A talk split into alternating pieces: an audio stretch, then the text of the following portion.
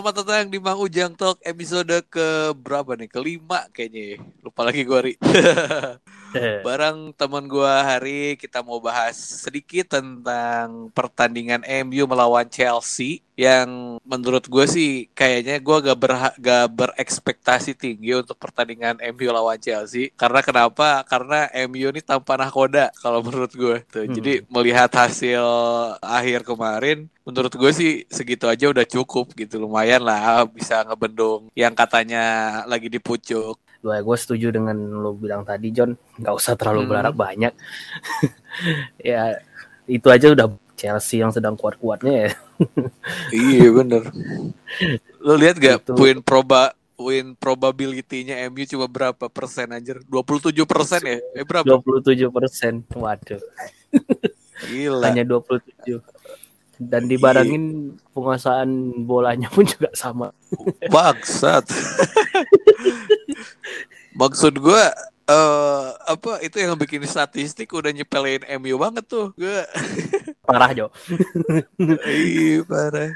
Tapi tahunya MU malah nyetak gol duluan deh bener gak sih? Iya benar itu kesalahannya Jorginho ya yang iya. uh, fatal error sih memang. Iya yang katanya mau jadi uh, calon pemenang Ballon d'Or 2021 katanya. Ya secara iya, trofi.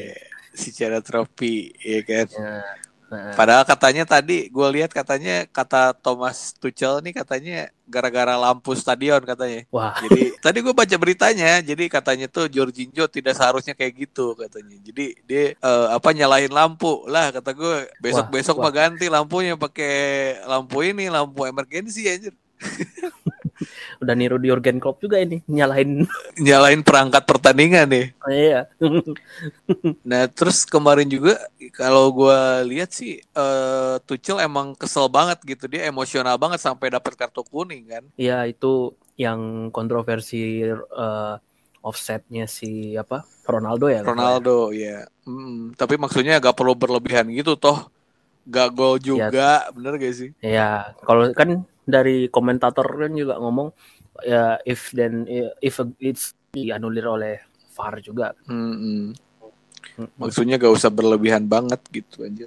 Emang hmm. sekeren itu ya bisa tampil all out lawan MU nih, anjir. Uh. Yang tahu mana koda ini. Iya, tapi itu udah lumayan sih Jo untuk hmm. defense-nya ya. Cuman ya hmm. ya kemarin ya kalah kalah segalanya sih, kalah semua lini kecuali kiper ya. Hmm itu anjir lagi-lagi deh ya ngeluarin taijutsu sih anjir keren banget tapi menurutku itu sebenarnya pertahanan sih oke sih cuman MU itu hmm. kalau menurutku kemarin ya 90 menit itu sama sekali build up serangannya nggak ada. Jadi cuma bisa defend gitu loh John. Bener bener. Gelandang jangkarnya ada tiga ya dipasang langsung. Tiga defend. Hmm, tiga D CDM. Hmm. Jadi hanya ngandelin ada Bruno. Bruno pun kemarin malah jadi mundur malah ngebantu defense karena ya karena kan nggak ada apa tidak ada yang bantu build up serangan dari dari bawah. Sedangkan MU mainnya main back and back kan. Otomatis uh, butuh DMF yang kreatif juga sebenarnya sih gitu. Hmm, jadi kemarin tuh kayak full defense terus untungnya nih untungnya sih si babang kapten gak main ya. Kalau main nah, sih itu, kayaknya aduh. Itu sebenarnya uh, eh, gue juga kaget kok tidak ada yang mulia itu satu itu. iya, kan kartu merah kemarin, Bro. Oh, itu diakumulasi ya? Oh iya iya iya iya. Iya, kartu merah lah waktu lawan apa Watford ya. Oh, iya iya iya. Saya lupa. Iya ya. yang yang kartu merahnya tuh gak ini aja, gak apa ya? Gak jelas aja. Dia yang bawa bola, dia yang sliding. Kan bangsat. yang mulia baginda Harry Maguire tolong. Mm, iya tapi iya sih ya, mendingan bagus. Mm, pilihan tapi pilihan ya, terbaik gitu. sih. Untuk saat ini. Cuman yeah. kemarin kalau menurutku kan Bisaka udah habis sih kemarin itu untuk serangan nggak yeah. bisa sih.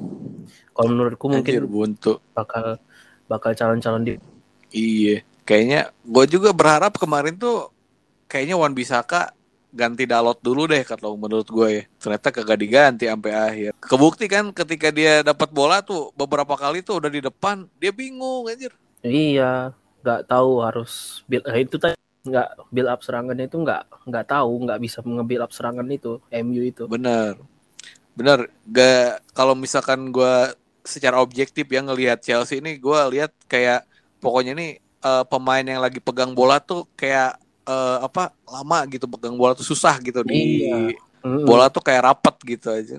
Kontrolnya bagus ini kayak Hakim Jayek terus Pulisic anjir kata gue pada cepet-cepet terus bolanya pada lengket-lengket ya kan? Beda sama MU MU baru dapat bola Wan Bisaka eh balik lagi ke belakang. Kena lagi bolanya. Untung deh hmm. ya. Nah, Bener. satu peluang emas nih, satu peluang emas yang didapat Fred si anjir nendangnya kayak gitu lagi mang kampret nih. Itu gua gua nggak tahu mau ngomong apa ngelihat Fred. gua waktu iya. nonton itu aduh kenapa dia si aja gitu Maksudnya... kan maksudnya iya banyak Lingard kosong, Ronaldo kosong gitu. Kenapa dia memilih untuk egois anjir nendang nendangnya pun nggak kayak nendang anjir cuma kayak ngumpan gitu. Ya Allah. Nah, nah iya udahlah dia posisinya. Dia jarang nyerang sekalinya nyerang seperti itu aduh ya itu kan. Iya. Nggak bisa nggak bisa ngambil up. Iya maksudnya kan itu kesalahan si Mendy kan udah iya. ngoper tuh. Menurut gue ya, iya deh kalau misalkan sadar diri gitu punya tendangan yang gak bagus-bagus amat ya kata gue mending di go, di oper gitu. Itu kan ada Lingard tuh masih fresh gitu atau kah Ronaldo gitu kan. Anjir mm -hmm. yang chance-nya tuh bisa probabilitas untuk golnya tuh bisa lebih tinggi gitu dibanding dia mm. langsung syuting dan syutingnya pun anjir gak ini gitu. Iya dan itu kalau seandainya gol itu bakal kill the game itu. Chelsea bakal hancur mentalnya itu. Bener. Kill the game sih Chelsea juga banyak. Apalagi yang peluang terakhir tuh yang Rudiger tuh udah udah free yeah. header banget tuh. Eh bukan free header free ini ya. Pokoknya kosong tinggal nendang tuh. Free shoot mm -hmm. ya udah nendang.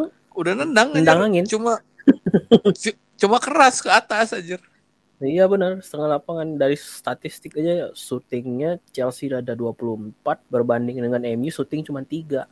Dua on target. Chelsea 24 Chelsea 24 shoot, 6 on target.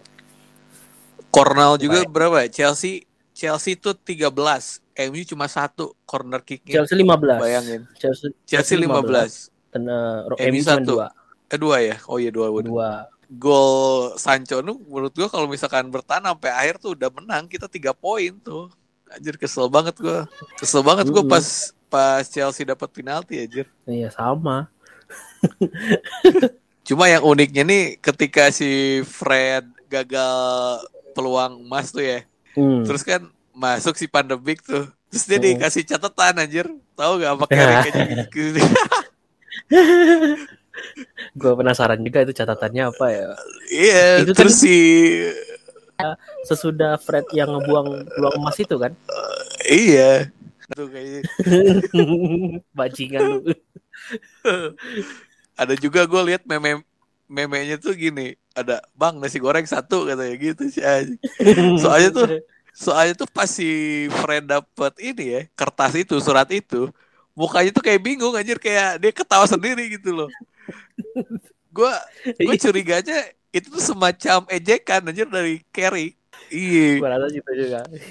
Tapi untuk menurut gue sih kalau gaya kepelatihan Carrick sih bau-bau oleh ya. Masih dalam oh, legasi oleh jelas. masih belum ada taktik-taktik yang menurut gue fresh gitu. Ini bahas Chelsea MU kayaknya udah cukup lah ya intinya. Uh, Chelsea lebih dominan daripada MU ri. Nih, jelas. Setuju ya? Setuju ya? Statistik setuju udah dibahas tadi.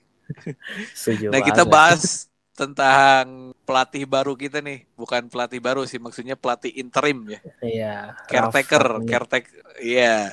Kalau gue bacanya Raf Ragnarok aja. Ternyata Ragnarok ya. Iya. Ini baru Jadi resmi ya? Iya. Iya udah udah resmi, udah udah here we go. Ya? Kalau di udah di, sudah di akun resmi. Oh gitu. Jadi hmm, gue belum belum lihat nih. Ih hmm, mantap. Udah di akun resmi. Ih mantapnya. Jadi dulu gue udah underestimate soalnya gue belum tahu dan belum uh, mencari tahu. Hmm. Anjir kata gue Ragnarok nih kata gue nih siapa gitu kan. Hmm. Ternyata setelah dilihat-lihat pelatih apa gurunya Jurgen Klopp sama Thomas Tuchel bosku. Julian Nagelsmann juga. Uh, Julian Nagelsmann terus siapa lagi? Pelatih Munchen bukan ya? Hansen Flick bukan? Iya. Hansi Flick enggak, Hansi Flick itu Joachim Low. Oh iya benar. Kalau karena kan Jurgen Klopp, Thomas Tuchel, Julian Nagelsmann, ada David Wagner, ada hmm. uh, pelatih Dortmund sekarang Marco Rose, menurut lu Ri, di bawah bawah El Profesor ini MU ini akan dibawa ke mana nih formasinya? Formasinya kalau menurut gua pasti 4-3-3, cuman pesan gaya bermain nggak akan terlalu berharap banyak karena kan uh, katanya dia nih the godfather of the gegen pressing ya. Hmm. Nah, dengan squad MU yang sekarang kan Ole ngebangun bukan untuk gegen press ya, yang menguras fisik-fisik pemain yang banyak gitu ya. Kalau yeah. menurut gue ini bukan cocok sih, butuh waktu gitu. Tapi bisa. Contohnya kemarin ketika waktu lawan Chelsea kemarin kemarin malam itu Carrick pesan pressing meningkat. Carrick berani memberikan instruksi uh, untuk melakukan pressing tinggi. Dan terbukti kemarin menurut catatan uh, pressing walaupun belum efektif ya.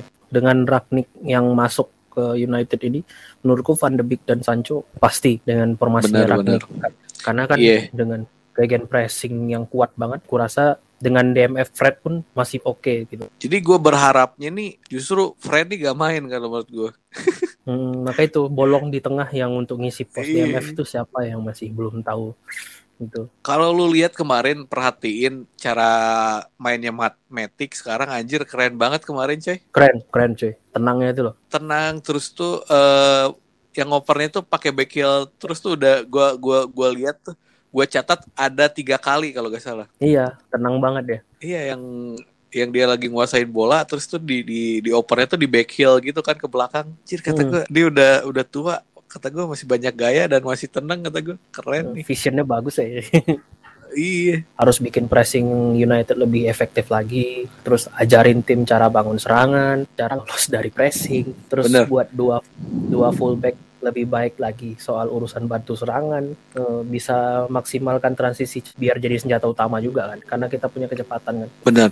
Gua mau nanya satu hal deh sama lu mm. gua lihat di media massa ya di media sosial juga gitu ini banyak menyalahkan Ronaldo ini Ronaldo ini katanya adalah sebuah masalah buat United kalau menurut gue sih bukan uh, bukan masalah justru yang kemarin tuh yang masalah tuh taktiknya uh, lihat aja mm -hmm. lo uh, di apa di pertandingan Champions League. Hmm, Gimana hmm. kalau lo gak ada Ronaldo seorang goal getter yang menurut gue yang bisa memaksimalkan peluang yang menurut kita itu 75% tapi bagi dia itu 99%. Di, di MU jarang lo punya goal getter yang maksudnya instingnya kayak Ronaldo yang hmm. nyalahin Ronaldo mungkin ya gimana ya gak, gak ngelihat MU secara umum gitu. Kalau lo lihat kalau misalkan Ronaldo sih sekarang kan tugasnya bukan nge-build up ya dan hmm. bukan bukan harus driblang dibring dibrang dibring hmm. kayak dulu gitu. Hmm, Menurut gue sih yang harus di disalahkan di posisi ini sih adalah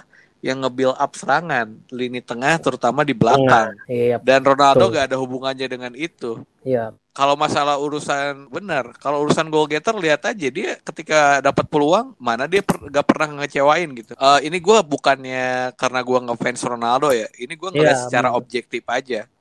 Hmm, lo lihat ya waktu Ronaldo di Juve gitu, Ronaldo di Madrid, apalagi di Madrid ya, lagi emas-emasnya tuh. Di, terus uh, yang yang supply bolanya nih kayak Toni Kroos, Luka Modric, hmm. ya kan Casemiro, Ronaldo hmm. tuh udah tinggal Yo Enak.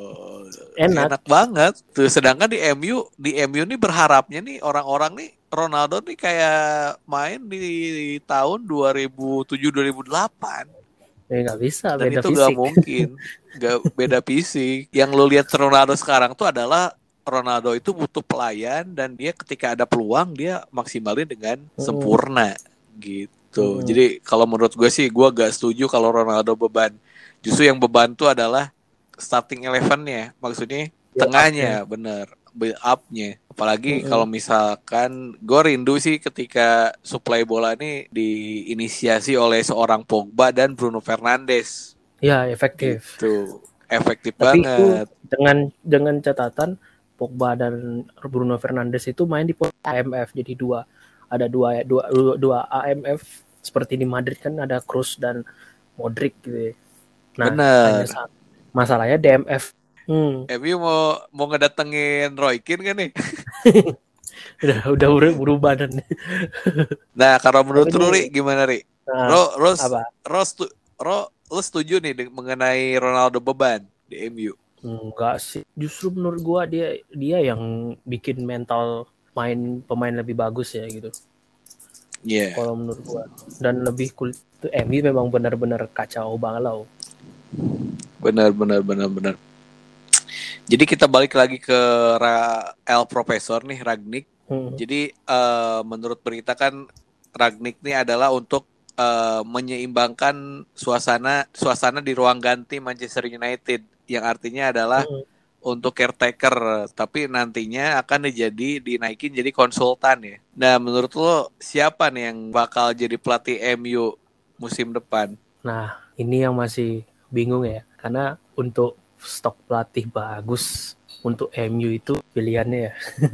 benar benar benar. Rumornya kan kemarin ada Pochettino, ya, terus Brendan Rodgers, Brendan Rodgers ya kan, ya. Eric Ten Hag. Mm -hmm. Tapi mudah-mudahan nih dengan adanya Ragnik, harapan gue sih MU jadi punya sedikit uh, ketenangan di ruang ganti gitu. Kalau ketenangan mungkin sih iya iya Hmm. Untuk sesi permainan kayaknya jangan terlalu berharap sih. Soalnya gegen press ini kan nggak tidak apa bukan tipe permainan yang bisa diterapkan langsung ya gitu. Butuh empat tahun ya untuk membangun squad yang bisa meng, uh, menerapkan taktik gegen press ini ya. Mm-hmm.